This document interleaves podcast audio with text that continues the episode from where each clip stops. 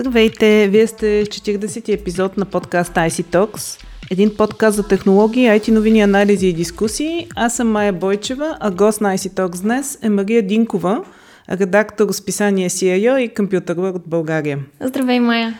Днес ще си говорим за платежните системи и инициативи. През юли тази година стартира Европейската инициатива за разплащания. Ти следиш темата, Мария. Можеш ли да ни разкажеш малко повече за нея? Какво представлява?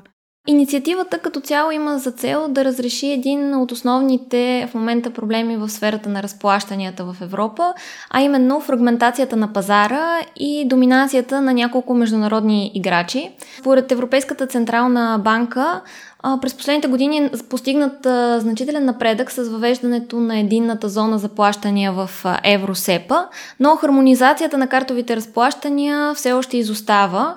Например, в 10 европейски държави все още не се приемат карти от на други страни членки.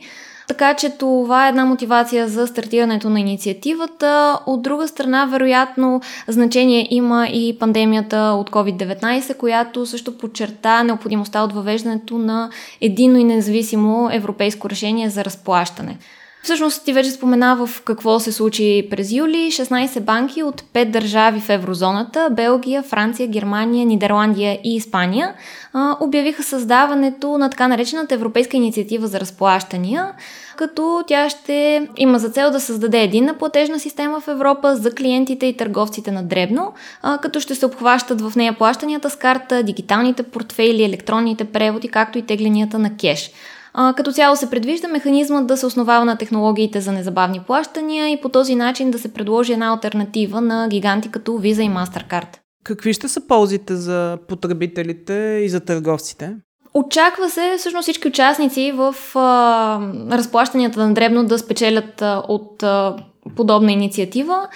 Това, което потребителите ще спечелят е, че ще отпаднат ограниченията на националните картови схеми а, и при успех на инициативата, съответно, те ще се радват на едно универсално платежно решение, а, достъпно чрез карта и дигитален портфел, в допълнение към съществуващите международни схеми. А, търговците също ще спечелят от съществуването на подобна унифицирана европейска схема, която ще бъде и за тях по-економически изгодна. Като цяло можем да очакваме, че ще се създаде една разплащателна екосистема, която ще обедини и банките, и доставчиците на платежни услуги, и търговците. В допълнение, според експертите, ще се насърчат и а, иновациите, тъй като към момента над половината от транзакциите на дребно все още се извършват в брой. Как ще се развие тя в близките години? Кога да очакваме това решение? Това, което със сигурност можем да кажем към момента е, че се очаква през първото три месече на 2022 година решението да функционира изцяло. Ако обаче съответно искаме едни паневропейски мащаби на инициативата, както очевидно предполагаме, тези 16 банки, които в момента участват, няма да са достатъчни, т.е. трябва и други доставчици на платежни услуги, други финансови институции да се присъединят кога ще се превърне в наистина едно европейско решение с общ стандарт за плащания, това само можем да спекулираме.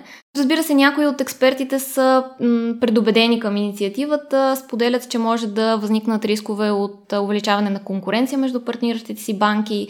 А, все още не е ясно каква точно ще е ролята на тези 16 финансови институции, които се явяват като основателки, дали няма те да имат по-голяма тежест при взимането на решенията. А, затова като цяло експертите настояват да има прозрачност на всички нива от инициативата и като цяло да да се насърчава равностойното и конкурентно положение на всички участници, които в момента участват, които в момента са се включили или предстои да се случи това. Говорим за платежните системи. Все повече хора използват новите начини за разплащания, като дигиталните портфели, например. Имаш ли представа какво е съотношението на хората, които използват различните методи за разплащания днес? А, да, тук ще си позволя да цитирам едно от а, последните проучвания на PaySafe, изгубени в транзакциите. То е съвсем скорошно.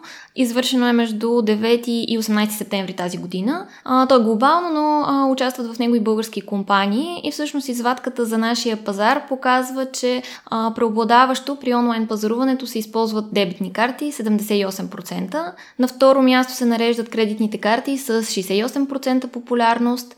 На трето място са дигиталните портфейли, за които ти спомена с 58% И интересно е, че на четвърто място се нареждат наложения платеж с 43%. А, един метод за плащане, който сякаш доскоро беше доста по-предпочитан от потребителите, но вече явно губи и изостава в класациите, което всъщност може само да ни радва, тъй като очевидно дигитализацията напредва. Добре, а, и да завършим като тенденции, какво да очакваме, какви нови технологии? Всъщност, едва ли можем да говорим за нещо напълно ново. Повечето неща вече ги споменахме и ги виждаме на пазара, безконтактни плащания, дигитални карти, електронни портфейли. Също така се очаква плащанията да стават все по-невидими, т.е. вградени в различни други услуги. А, друга интересна тенденция е, че пандемията ускори интегрирането на новите методи за разплащания при онлайн пазаруването. Тоест, един от основните проблеми, с който търговците се сблъскват е, че а, много от потребителите се отказват от а, покупка, ако в а, процеса на пазаруване видят, че не се предлага предпочитане от тях метод за плащане. Това кара повече от половината от тях да вече да обмислят и да планират въвеждането на нови альтернативни методи за плащане, които до сега не са включвали.